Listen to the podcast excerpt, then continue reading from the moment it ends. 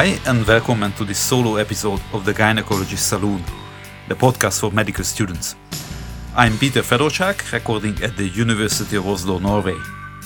Today, I'm going to explain you how we can manipulate the menstrual cycle during infertility treatment.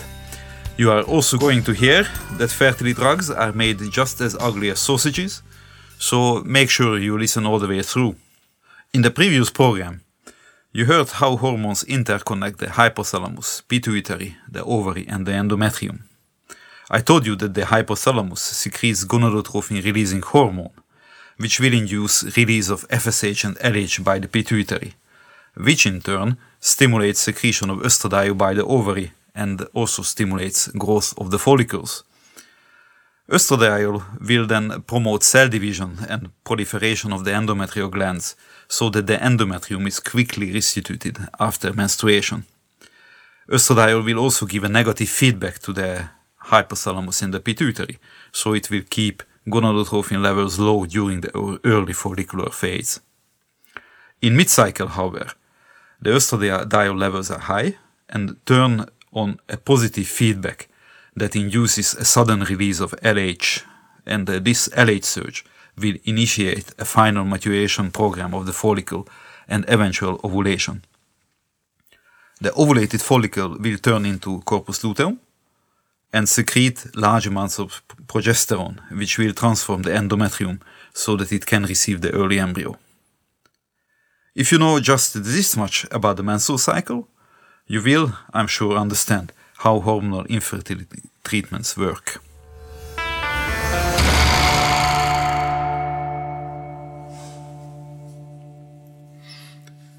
We start with ovulation induction. Ovulation induction is an initial treatment of anovulatory infertility, which affect a substantial proportion, maybe as much as uh, one third of infertile couples. During ovulation induction treatment, you want to induce ovulation of a single oocyte. With other words, you want to achieve mono-ovulation. The couple can then have timed intercourse to get pregnant spontaneously, or we can do intrauterine insemination. But anyway, there is no need to take out eggs and fertilize with sperm in vitro. Note that ovulation in induction for obvious reasons will not achieve pregnancy if the fallopian tubes are blocked or the sperm quality is low. If this is the case, you must go for in vitro fertilization. We shall first look at a patient with anovulatory infertility due to polycystic ovary syndrome and uh, then a patient with hypothalamic dysfunction.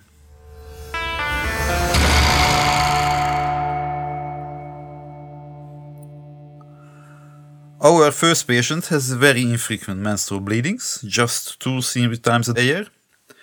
She has unwanted excess body hair on the chest and chin, also called hirsutism. She is slightly obese and has enlarged ovaries with uh, many small follicles on pelvic ultrasound scan. This combination we call polycystic ovary syndrome or PCOS. The most common reason why women with PCOS don't ovulate is that the levels of androgen hormones are increased in the ovary, and uh, this local effect hinders follicle growth. However, inhibition by androgens that can be quickly re relieved by giving a small amount of FSH to stimulate follicles. Another way to deal with the situation is to reduce intra-ovarian androgen levels, for instance by destroying some ovarian tissue. This can be done with the diathermy during laparoscopic surgery.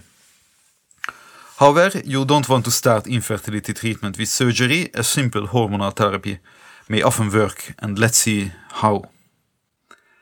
Women with PCOS have normal estradiol levels, despite the fact that they do not ovulate. And uh, this uh, normal estradiol level would suppress FSH secretion uh, by the negative feedback mechanism. If we inhibit the negative feedback, we can raise FSH levels just enough for inducing ovulation. We start giving 5 days treatment with estradiol receptor inhibitor during the early follicular phase. And uh, this inhibition of estradiol signaling in the hypothalamus and the pituitary is efficient to boost development of a single follicle. When uh, this follicle reaches approximately 18 mm size, we can induce final maturation and ovulation by injecting human chorionic gonadotropin or HCG. ACG has the same effect as luteinizing hormone LH. The couple then can try to conceive by time intercourse or by intrauterine insemination. We often use a drug called clomiphene citrate in this uh, treatment, which belongs to a class of selective estrogen receptor modulators or SERMs, SERMs. There belong also tamoxifen, uh, which is used in adjuvant treatment of breast cancer.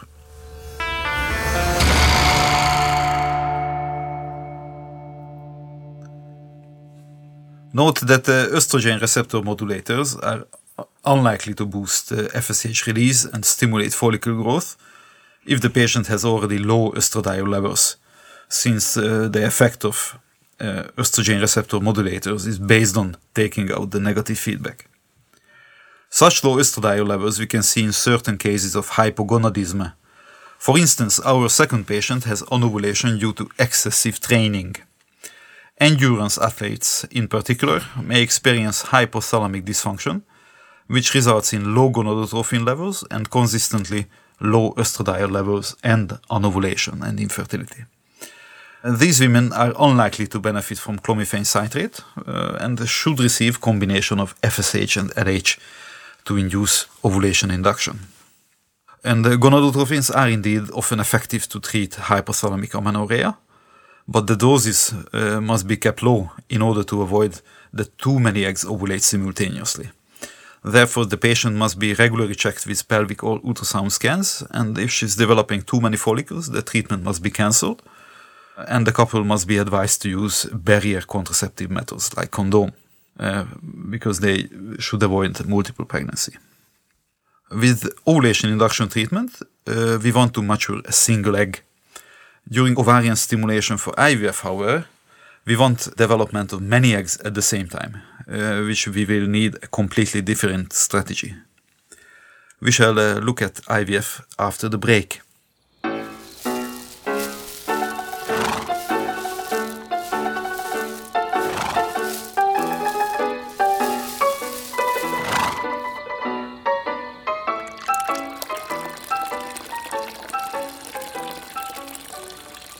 Here under the starry sky, I can uh, tell you that the human pee is a major raw material for gonadotrophins used in the clinic. Uh, indeed, the pharmaceutical industry used to collect large amounts of urine from nuns in Catholic uh, retirement homes because postmenopausal women have very large gonadotropin levels, which is then secreted by the kidneys. The resulting product is called human menopausal gonadotropin or HMG, which is a mixture of equal amounts of FSH and LH. Of course, uh, postmenopausal P is a limited resource, and most of the gonadotrophins are now produced by recombinant DNA technology. Before the break, we looked at ovulation induction in polycystic ovary syndrome and in hypothalamic dysfunction. Uh, we reviewed how two methods, clomiphene citrate and low-dose gonadotrophin treatment, uh, which uh, can be used to uh, achieve uh, maturation of a single oocyte. During ovarian stimulation for IVF, however, uh, the aim is to achieve growth of many eggs at the same time. For optimal treatment results, we want to collect something between 10 to 15 oocytes, but this number is very variable and individual. Uh, and some women will have a lot less, and some will have a lot more oocytes collected. Ovarian stimulation for IVF has two key steps. The first is, is to give the patient high enough uh, gonadotrophin doses and keep her FSH levels high until we achieve multiple large follicles. The second uh, key step is inhibiting spontaneous ovulation, which would invariably happen because of high estradiol levels. Now we must revisit a little bit uh, the previous episode on the physiology of menstrual cycle to understand why these two steps are important.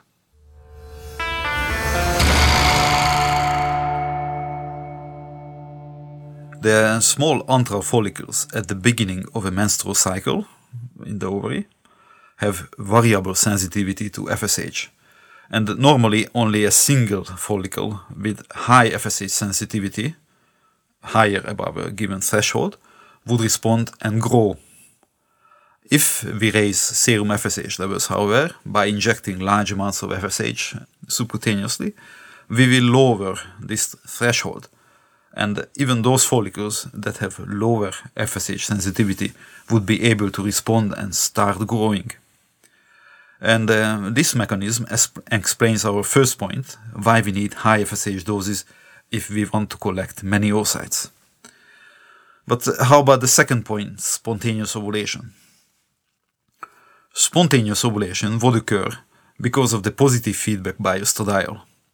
High estradiol levels in mid-cycle sensitize the pituitary to GnRH and result in the LH surge uh, during ovarian stimulation for IVF, we have many follicles, which means plenty of sources of estradiol and untimely high estradiol levels, so that ovulation could occur prematurely without any respect to optimal follicle size or the opening hours of our clinic.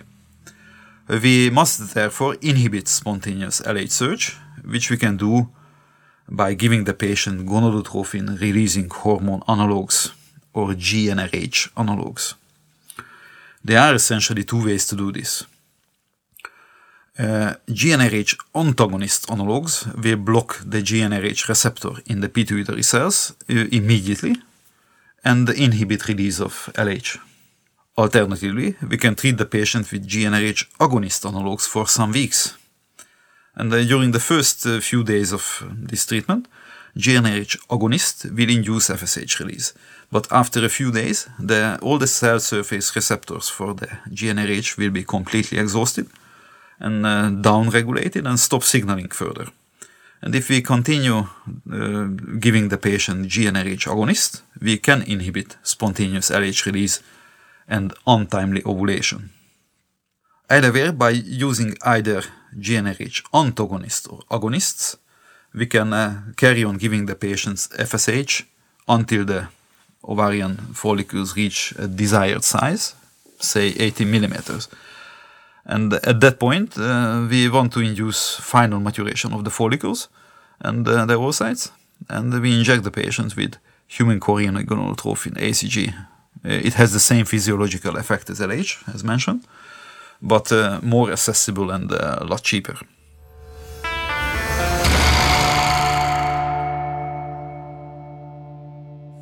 Exactly 36 hours after we induce follicle maturation by HCG, the oocytes can be collected by ultrasound-guided aspiration. Uh, most of the oocytes will then uh, already completed the first meiotic division and uh, progressed to the metaphase of the second meiosis and will be ready to get fertilized. After the oocytes are collected, our patient will need some uh, progesterone supplementation during the early luteal phase in order to restore a good balance between estradiol and progesterone levels.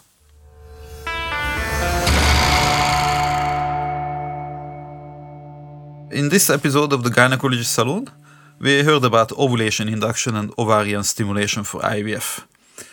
Of ovulation induction is to achieve release of one oocyte, also called monoovulation, so that the couple can conceive spontaneously or after intrauterine insemination. The purpose of ovarian stimulation for IVF, however, is to collect many oocytes and at a precisely right time for fertilization in the lab. Thank you for listening to the Gynecology Saloon and make sure to follow us on Twitter at GIN underscore saloon, where we are waiting for your feedback, comments, and suggestions. And uh, please stay tuned for next week uh, when we will discuss male factor infertility. Goodbye.